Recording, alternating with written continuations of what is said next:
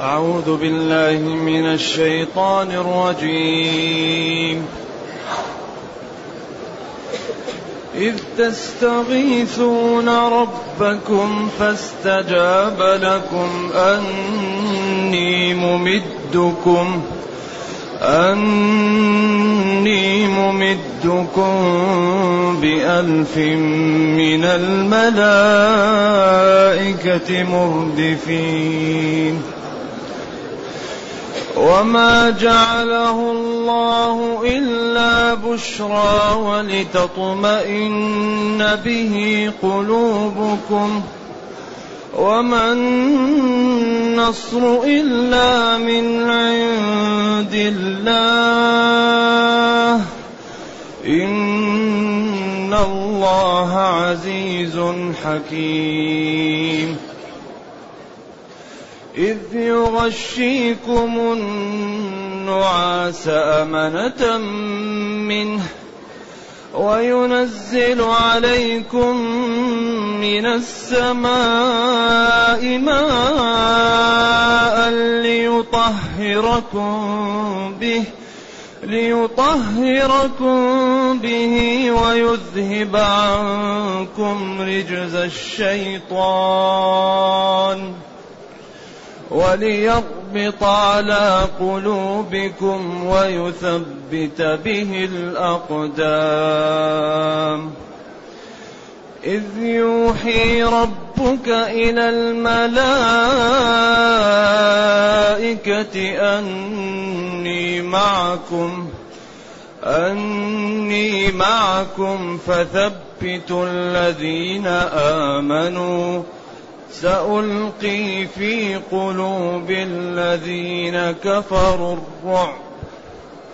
فاضربوا فوق الأعناق واضربوا منهم كل بنان. ذلك بأنهم شاقوا الله ورسوله. ومن يشاقق الله ورسوله فإن الله شديد العقاب. ذلكم فذوقوه ذلكم فذوقوه وأن للكافرين عذاب النار. بارك الله فيك. الحمد لله الذي أنزل إلينا أشمل الكتاب وأرسل إلينا أفضل الرسل وجعلنا خير أمة خرجت للناس. فله الحمد وله الشكر على هذه النعم العظيمة والآلاء الجسيمة. والصلاة والسلام على خير خلق الله وعلى آله وأصحابه ومن اهتدى بهداه. أما بعد فإن الله تعالى يبين كيف هيأ لأوليائه النصر. ودبر لهم الأمر واستدرجهم بالرفق حتى جاءوا وانتصروا وكثير منهم على كره منهم. وكيف هيأ لأعدائه الهزيمة واستدرجهم حتى انتقم لأوليائه من أعدائه. ويبين هذا ليعتبر السامع وينتبه ويستفيد من هذا الكتاب الطيب المبارك الذي جاء لإنقاذ البشرية. فهو كما أخرجك ربك من بيتك بالحق. قلنا إن العلماء قالوا فيها أكثر من خمسة عشر قولا. وأن الذي يظهر أن بعض المسلمين كانوا كارهين لخروج النبي صلى الله عليه وسلم من المدينة. وكان ذلك الخروج فيه لهم الخير. لأنه كان سببا في هزيمة الكفار. وأنه نزع الغنائم منهم وجعلها في يد رسوله وكانوا كارهين لذلك وفيه أيضا الخير. إذا أنتم اطمئنوا وما يفعل الله لكم الخير فقد كرهتم خروجه صلى الله عليه وسلم من المدينة وبان في ذلك الخير العظيم. وها أنتم الآن تكرهون نزع الغنائم من أيديكم وجعلها في يد رسول الله وفي ذلك الخير. يجادلونك. المجادلة هي من الجدل والجدل هو الفتل والذي يجادل كأنه يفتل الكلام ويقويه ليصرع صاحبه بالحجة. ولذلك المجادلة هي كأنها المغالبة بالكلام ومراجعة الكلام لتعلو حجتك على حجة من يخاصمك. فالنبي صلى الله عليه وسلم أخبرهم أن ربه أوعده إحدى الطائفتين وإذ يعدكم الله طيب والعير أخذت الساحل ونجت. لم يبقى إلا النفير. إذا يقول يجادلونك في الحق بعدما تبين. وإن فريقا من المؤمنين لكارهون. يجادلونك يحاولون أن إيش؟ أن يردوك عن الذهاب بعدما تبين الأمر. النبي صلى الله عليه وسلم قال وعدني ربي إحدى الطائفتين وكانوا يريدون العير لأنهم ليس عندهم من السيوف إلا اثنتين إلا, إلا, إلا سيف ولا من الخيل سوى اثنتين. وليس عندهم من, من السيوف غير ثماني ولا من الخيل إلا اثنتين وعندهم سبعين بعيرا يتعاقبون على كل ثلاثة على بعير. وكان الأمر صعب. لأن بدر في السنة الثانية في منتصف رمضان وكانت الوقعة يوم الجمعة وكان الحال صعب. فكانوا لا يريدون مواجهة ماذا؟ الجيش وإنما يريدون مواجهة العير لأنه لا سلاح فيه. وقالوا ألف بعير ومغانم لا تنتهي أما الجيش ففيه الشوكة.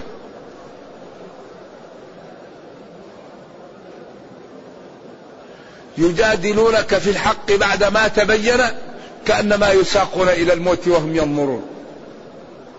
يجادلونك في الحق بعدما تبين هذا كأنه مقدم لكن آه، بعدما تبين بقوله وإذ يعدكم الله إحدى الطائفتين والعير أخذ بها أبو سفيان الساحل ونجت ووصلت إلى مكة. فلم يبقى إلا إلا الجيش. قال يجادلونك في الحق بعدما تبين كأنما يساقون إلى الموت وهم ينظرون. وهو يقول لا نذهب. ثم قال واذكر حين يعدكم الله إحدى الطائفتين أنها لكم وعدهم. والله لا يخلف الميعاد. إحدى الطائفتين إما العير وإما النفير. وأنتم تودون تحبون أن غير ذات الشوكة تكون لكم. تودون أن الذي تباشرها وتكون لكم هي إيش؟ العير بعدين قال ويريد الله أن يحق الحق بكلماته. الله يريد أن يدبر الأمر وأن يجعل كلمة الله هي العليا ويجعل كلمة الذين كفروا هي السفلى.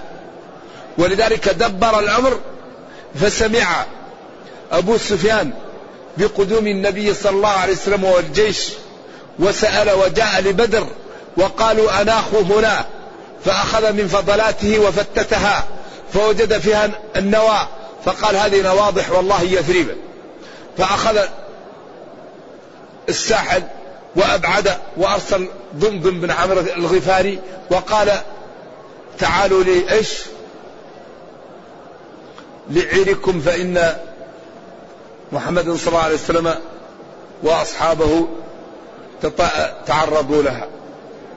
وقالوا إن عاتكة أخت العباس رأت في النوم أن مشكلة وقعت وأن جاء شخص يقول اللطيمة اللطيمة أنتم يا غدر.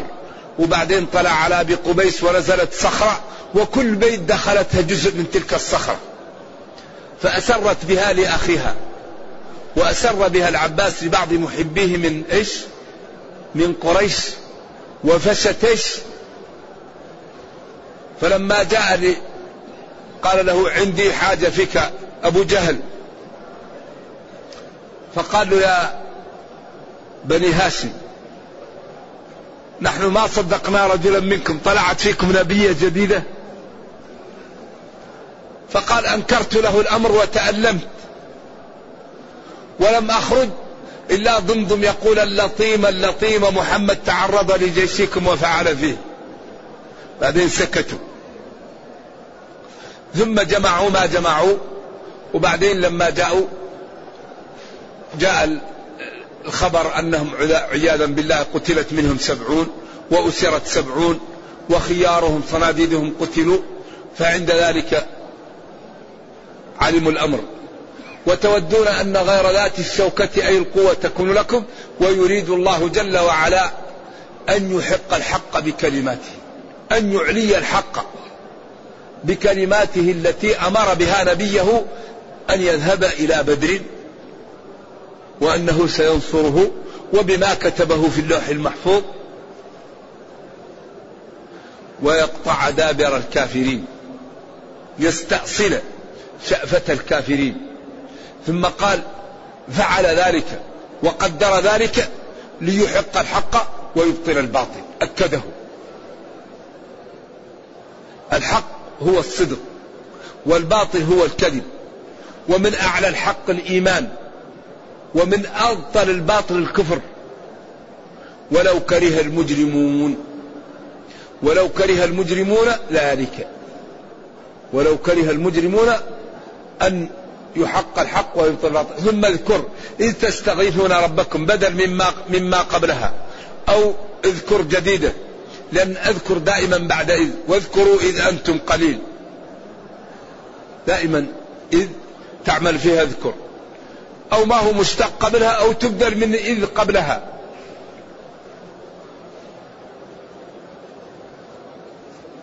إذ تستغيثون اذكر. حين تستغيثون ربكم.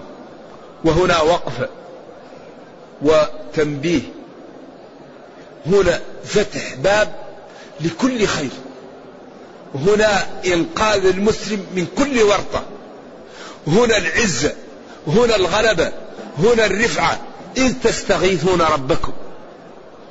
لذلك هذا باب من الخير يغفل عنه كثير من المسلمين عند الكربات.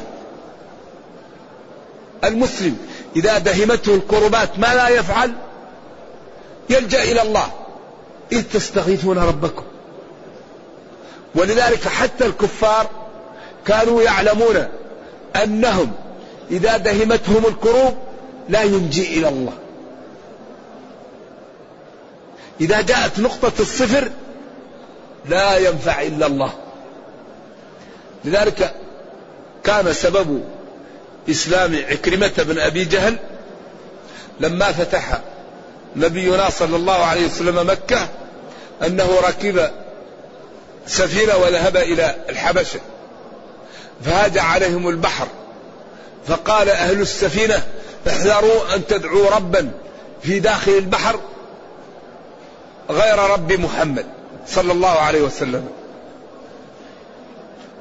فقال اللهم إن كان لا ينجي في ظلمات البحر إلا هو فلا ينجي في ظلمات البر إلا هو.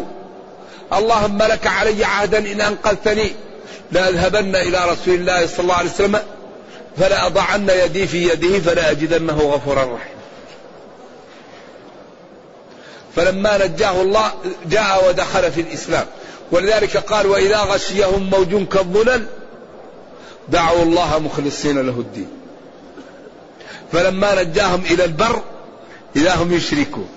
وفرحوا بها جاءتها ريح عاصف.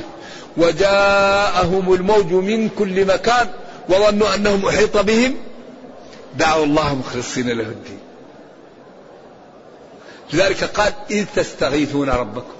فنبينا صلى الله عليه وسلم لما وصل هم قلة وهو لمحبته للدين ولخوفه على الإسلام كان في كرب صلوات الله وسلامه اللهم أنجز لما وعدتني. اللهم إن ترك هؤلاء لا تعبد في الأرض. يدعو يدعو حتى سقط رداؤه صلوات الله وسلامه عليه. إذ تستغيثون ربكم. فلما استغاثوا فاستجاب لكم. إذ تستغيثون ربكم إيش؟ فاستجاب. عطف بالفاء. لأن الفاء يقتضي الوقوع مباشرة. الواو يقتضي التشريع ثم تقتضي التأخير التراخي بل تقتضي الإضراب لا تقتضي نفي المتقدم.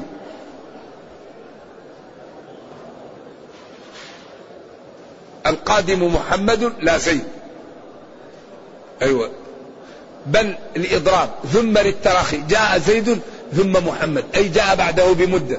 جاء زيد ومحمد للتشريك يمكن زيد متقدم يمكن متأخر يمكن جاءوا مع بعض يمكن كلهم جاء. تقتضي التشريك في المجيء. لكن الفاء بعدها مباشرة. إذ تستغيثون ربكم؟ استجاب لكم. أو مو مئة أيوة. على طول استجاب لكم. أني ممدكم. أن وما دخلت عليه في تأويل مصدر منصوب بنزع الخافض. بأني ممدكم. بألف من الملائكة مردفين ومردفين. مردفين غيرهم أو مردفين بغيرهم. والذي يرجحه كثير من المحققين أن الملائكة يوم بدر كانوا خمسة ألاف. ويحيل إلى ما وقع في آل عمران في أحد. بخمسة آلاف. وهل الملائكة قاتلت أم لم تقاتل؟ قولان للعلماء الذي يترجح أن الملائكة قاتلت يوم بدر.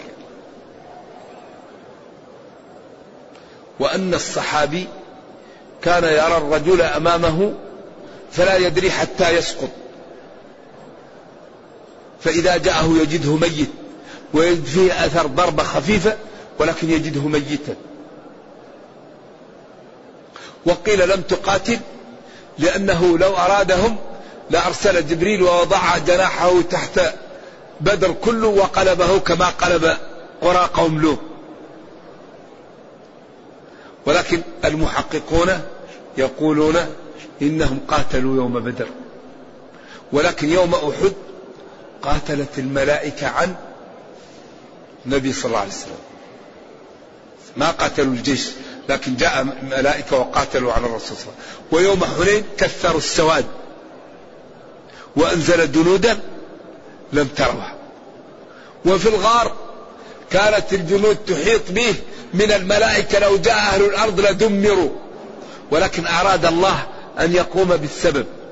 ولذلك ثاني اثنين إذ هما في الغار إذ يقول لصاحبه لا تحزن إن الله معنا فأنزل الله سكينته عليه وأيده بجنود لم ترها جنود تحيط بالغار لو جاء أهل الأرض لدمروا.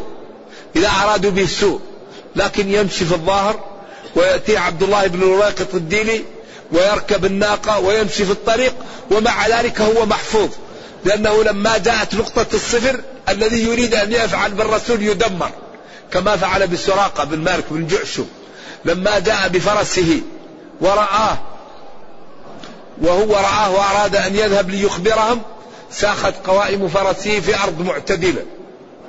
قال لعلكم دعوتم علي. أدعو الله أن ينجيني ولكم الأمان. فدعوا له فنجا فصار كل ما رأى ناس يقول لهم ارجعوا أنا كفيتكم لا يوجد أحد في الطريق. قال ووفى لنا ما. صار كل ما رأى ناس قال لا تتعبوا أنفسكم أنا جيت من كل الطريق هذه أرجعوا ما في أحد. فرد الناس. ولكن النبي صلى الله عليه وسلم وصحابته والدين محفوظ ومكلوب لكن مأمورين بالأسباب. ولذلك أبو سفيان لما قال له هرقل هل تغلبنا قال الحرب بيننا وبينهم؟ سجال دخل ذلك الأنبياء في الأول. قال هل يتبعه أحد ويتركه؟ قال لا يقليد ولا ندري ما لا يحدث. قال هل يتبعه؟ كبار الناس أو ضعاف الناس قال نعم ذلك الدين قال. ذلك كاد يدخل في الإسلام لكن منعه قومه هرقل. ولذلك أبو سفيان قال والله لعلمت أن محمدا صلى الله عليه وسلم سيظهر. أمير أمر بن أبي كبشة يخافه ملك بن الأصفر. قال عند ذلك الوقت علمت أنه ولذلك هذا الدين ما يقاوم. أبدا. الإسلام لا يقاوم إلا بما لا إلا باتباعنا للأخطاء وإبعادنا عن الخط الجاد المنتج. هذا الذي ينهزم به الإسلام أن المسلمين لا يشتغلون بالإسلام وينهمكون في في المعاصي والشهوات وفي عدم سير سلوك الطريق التي تأتي بالعز. إذا إذ تستغيثون ربكم. من منا يبيت في الليل يدعو للمسلمين ويبكي وأن الله يرفع عن الأمة ما حل بها من الضعف. إذ تستغيثون ربكم. بعدين قال فاستجاب لكم. بأني ممدكم أني ممدكم بألف من الملائكة مردفين. إذا خمسة ألاف على التحقيق. قاتلت على التحقيق. وما جعله الله. ذلك الإمداد إلا بشرى لكم. أو إلا بشرى. أيوة. ممدكم جاءت أول. إلا بشرى. ولتطمئن قلوبكم ولتطمئن به قلوبكم. وما جعله الله إلا بشرى ولتطمئن به قلوبكم. أما هناك بشرى لكم في آل عمران. هنا بشرى ولتطمئن قلوبكم به قلوبكم. جعل ذلك الإمداد يعني تفريحا لكم وتفريجا لكروبكم ولتطمئن به قلوبكم. بعدين قال وما النصر إلا من عند الله. لا بالجيش ولا بالعتاد ولا بالعدة النصر من عند الله. إن الله جل وعلا عزيز غالب حكيم يضع الأمور في مواضعها. ثم بين كيف لطف بخلقه وبعبيده الذين سلكوا طريقه إذ يغشيكم. ثلاث قراءات يغشيكم يغشيكم يغشاكم. كلها سبعية. إذ يغشيكم النعاس مفعول به. أمنة مفعول لأجله. منه. إذ يغشيكم النعاس. أمنة. إذ يغشاكم النعاس فاعل. يغطيكم النعاس. كأن النعاس غطاكم والمعاني متقاربة أمنة أي لأجل الأمنة منه. ولذلك النعاس في الحرب رحمة ولطف والنعاس في الخطب ويوم الجمعة من الشيطان. أيوة يأتي الشيطان يوم الجمعة ويذر بودرة في أعين الناس فينوم الناس حتى لا يسمعوا الخطبة ويستفيدوا منها ويستنيروا منها. فتجد كثير من الناس ينام في الخطبة. لا هذا من الشيطان. أما النعاس في في المعارك هذا من الله ومن الأمانة لأن الإنسان ليس بخائف. وينزل عليكم من السماء ماء مطرا ليطهركم به من الجنابات التي أصابتكم. ويذهب عنكم رجس الشيطان وسوسته حيث قال لكم أنتم على غير ماء وعلى عطش وهؤلاء على الماء. وأنتم إذا ستهزمون وستقتلون وأنتم على غير طهارة. فشوش عليهم الشيطان. ويذهب عنكم رجس الشيطان. وليربط على قلوبكم بما لبد لكم من الأرض وبما جاءكم من المطر. ويثبت به أقدام مواشيكم وأقدامكم على الأرض لأنها كانت أرض دهسة ثم قال إذ يوحي اذكر إذ يوحي إلى ربك إلى الملائكة أني معكم. الله أكبر. جاء في السير سيرة ابن هشام وفي سير أن جبريل جاء على حصان يقال له حيزوم يقول اقدم حيزوم على ثناياه النقع. فلما رآه الشيطان وكان في سورة سراقة صاح وقال إني أرى ما لا ترون. إني أخاف الله وذهب ورمى نفسه في البحر. وقالوا سراقة غش غشنا. لأنهم كان بينهم وبين بني كنانة من مدرج دم. فقالوا نحن لو نذهب لجاءوا لبيوتنا. فجاءهم وقال لكم الأمان. فلما دخلوا في الإسلام وبحثوا قال سراقة أنا ما كنت موجود وهذا كله كذب. فثبتوا الذين آمنوا. وادخلوا في قلوبهم الأمان. وادخلوا في قلوب الذين كفروا الرعب. ولذلك الذي ينصر بالملائكة ينبغي أن تكون العلاقة معه على ما شرع. الذي عنده الملائكة والرياح ينبغي أن تنفذ أوامره وأن تجتنب نواهيه. الذي أمره إذا أراد شيئا أن يقول له كن فيكون لا ينبغي أن يعصى. ولذلك أكبر ما يهزم المسلمين المعصية. أكبر شيء يكون سببا في هزمية المسلمين المعاصي. البعد عن شرع الله البعد عن طاعة الله. ومن أكبر ذلك عدم تنفيذ أوامر الإعداد. هذه معصية عظيمة. الله قال وأعدوا. قال ولا تنازعوا. قال كونوا مع الصادقين. قال وتعاونوا على البر. قالوا إذا لقيتم فئة فاثبتوا. بعدين قال واذكروا الله. إذا أكبر مشكلة تعيشها الأمة. نواهي معطلة نواهي منتهكة وأوامر معطلة. هذا الذي يأتي الخلل للعالم الإسلامي منه. فحري بنا أن نهتم بالمؤسسات التي تبصر الأمة بمصالحها وتدعوها إلى سلوكها وبالمسالك التي تضر الأمة وتحذر من سلوكها حتى تنجو. إذا سألقي في قلوب الذين كفروا الرعب الخوف. فاضربوا فوق الأعناق الرؤوس وأضربوا نهاية آه، الأعناق.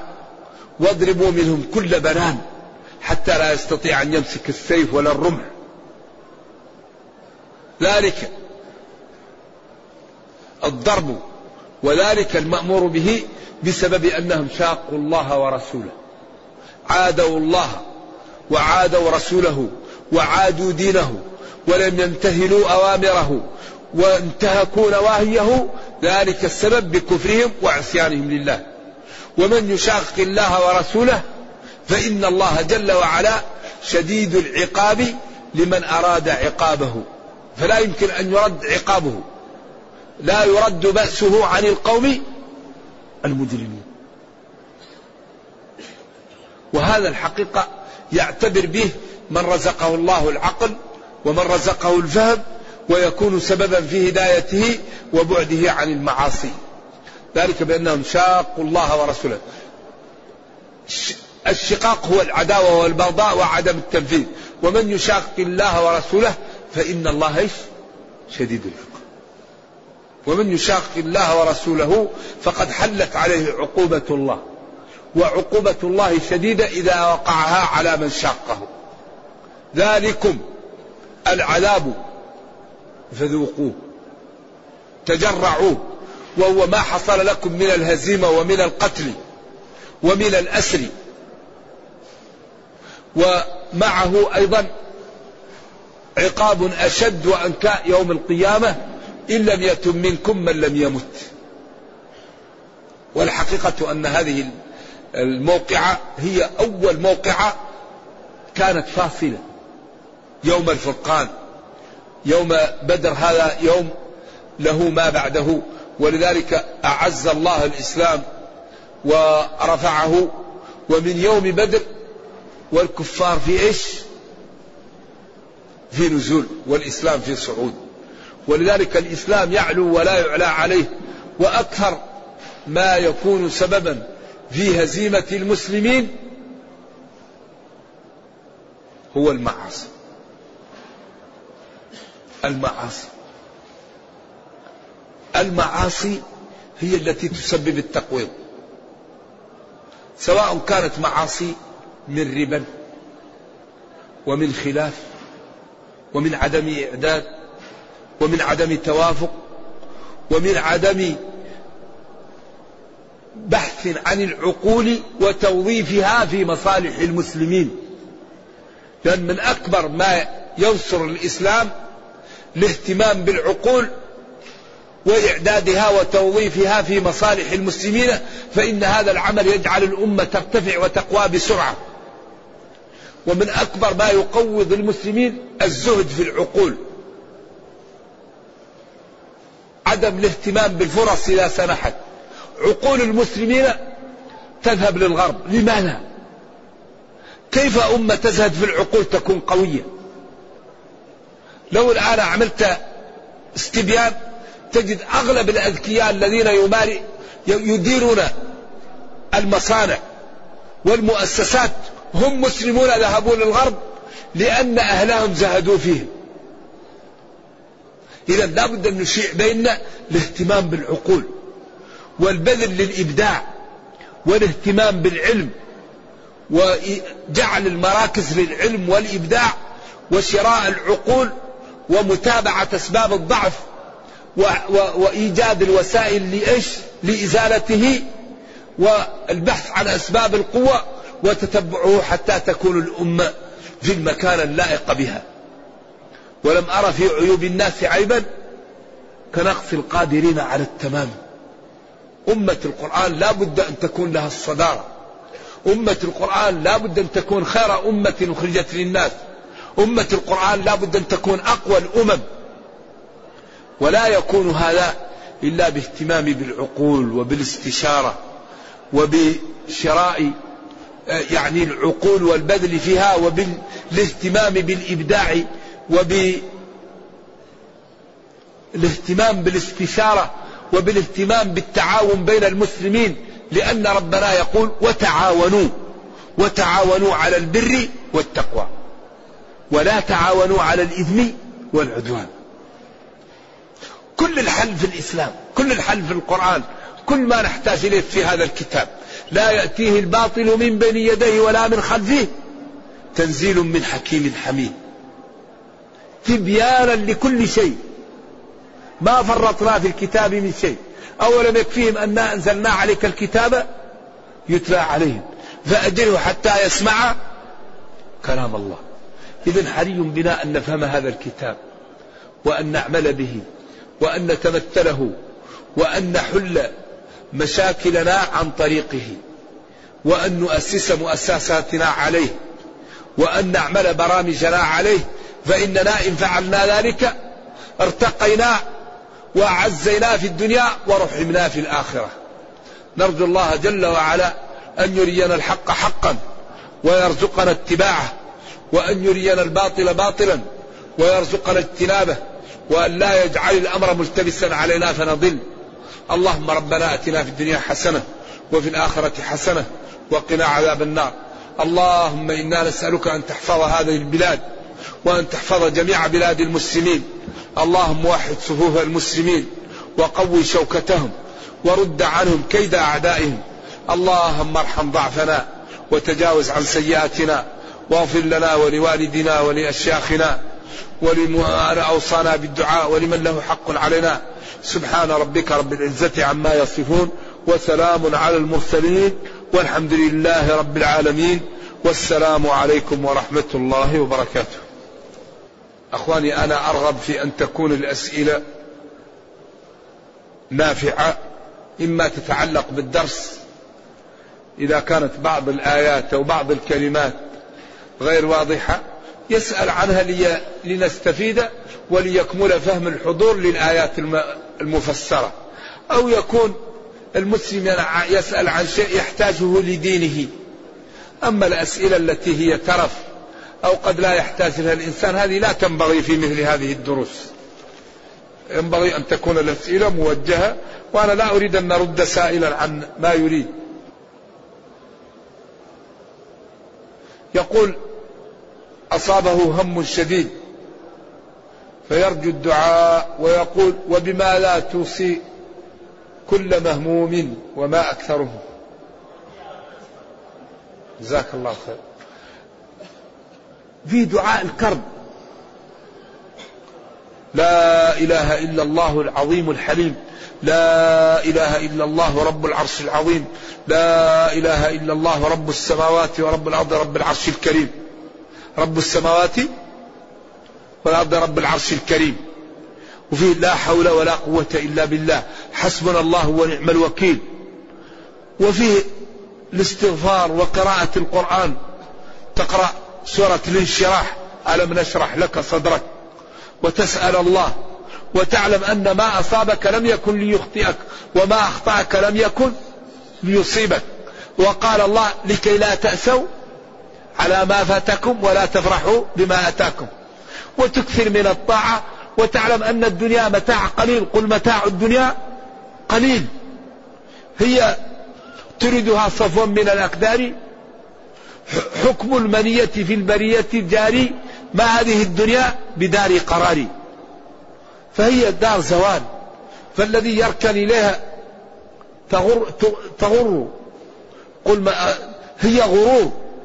فلذلك الذي يركن إليها يعني يفاجأ مفاجآت قد لا يكون وراءها مشكل. نرجو الله السلامة والعافية. وقضية الحزن أمر انفعالي. لكن الإنسان يسأل الله العافية ويسأله التخفيف. ولذلك نبينا صلى الله عليه وسلم لما مات إبراهيم ماذا قال؟ قال إن العين لتدمع وإن القلب لا يحزن. ولا ولا نقول إلا ما يرضي الرب وإنا بفراقك يا إبراهيم لمحزونون. العين تدمع والقلب يحزن هذا ما يملكه الإنسان.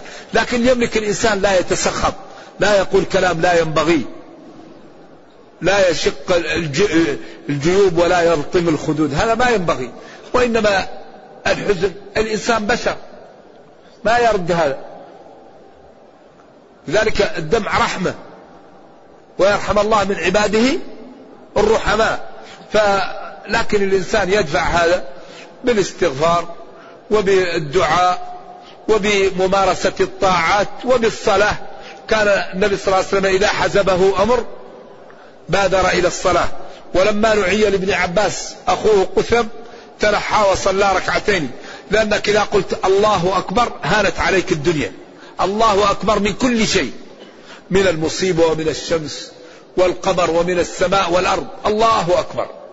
يعني إذا دخل المسلم في الصلاة تهون عليه كل الأمور. لذلك قال أرحنا بها يا بلال. نرجو الله أن يفرج عنا وعن المسلمين. هل يجوز صلاة الضحى في قباء قبل الظهر بثلث ساعة نعم. قبل الظهر بثلث ساعة يجوز. نعم. هل النبي صلى الله عليه وسلم صلى بعد العصر؟ نعم. في المزارات.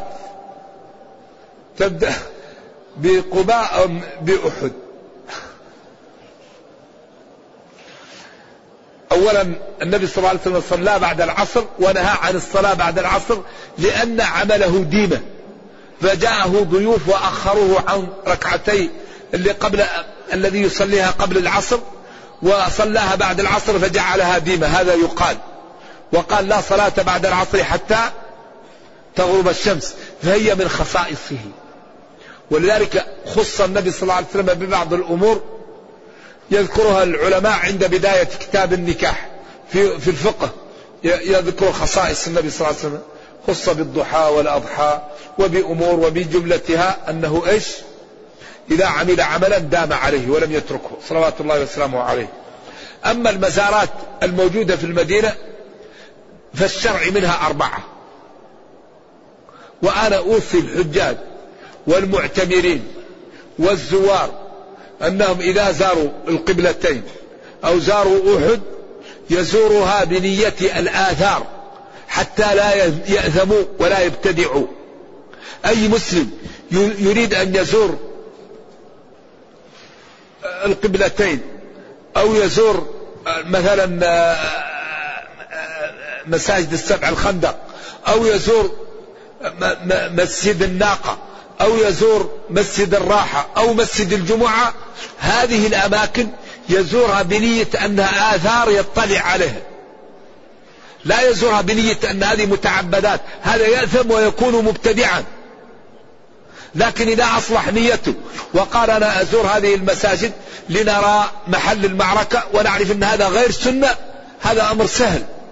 نزور القبلتين لأن هذا المحل يقال تحولت فيه القبلة نزور لأنه آثار أما تزور أنه مزار هذا بدعة. فلذلك الأمور تتغير بما لا؟ بالنية. فنحن لازم ننبه الحجاج حتى أهل التكاسي إذا أراد الواحد أن يودي يقول له ترى هذا ما هو مزار هذا آثار. أما البقيع قال كنت نهيتكم عن زيارة القبور فزورها. وأحد كان يذهب إليهم ويترحم عليهم. ومسجد النبي صلى الله عليه وسلم. صلاة في مسجدي هذا خير من ألف صلاة فيما سواه إلا المسجد الحرام. وقوباء من توضأ في بيته وصلى ركعتين في قباء كان كأجر عمرته. إذا هذه المزارات التي تزار للعبادة. لأن القبور تزار للدعاء لأهلها ولتذكر الموت. لا تزار لتدعى. تزار كنت نهيتكم عن زيارة القبور فزورها فإنها تذكر الآخرة. وقال السلام عليكم أهل الديار من المؤمنين. ما قال أتيناكم قاصدون؟ ما قال نريد منكم؟ لا فعل ذلك. نبينا ولا أبو بكر ولا عمر ولا الصحابة ولا يعهد هذا إلا بعد أن إيش؟ يعني الأمة مسكينة حصلت لها أمور. ولذلك إجابة الدعاء من خصائص الربوبية. أمن يجيب المضطر أمن خلق السماوات والأرض. وقال ربكم ادعوني. ما قال؟ وقال ربكم اتخذوا الوسائط وقال للغلام فإذا إذا سألت فاسأل الله. ما قال إذا سألت فاتخذ الوسائط لله. وقال وابتغوا إليه الوسيلة اطلبوا الحاجة من الله. يا أيها الذين آمنوا اتقوا الله وابتغوا اطلبوا من حوائجكم وسيلة إلى الله بطاعته واطلبوا حوائجكم منه. ما هو إنك تتخذ الوسائط دون الله؟ لا. وحديث عمام بن حنيف على الضعف الموجود فيه قال ادعو الله أن يرد إلي بصري. قال له إن شئت صبرت وإن شئت إيش؟ دعوت. إن شئت صبرت وإن شئت دعوت. قال ندعو قال نذهب إلى الميضه وتوضأ. وقل يا محمد إني أتوجه بك إلى ربي في حاجتي لتقضى لي. اللهم شفعه فيه أن يقبل دعاءه فيه ومما يرجح أن المقصود الدعاء عدول عمر.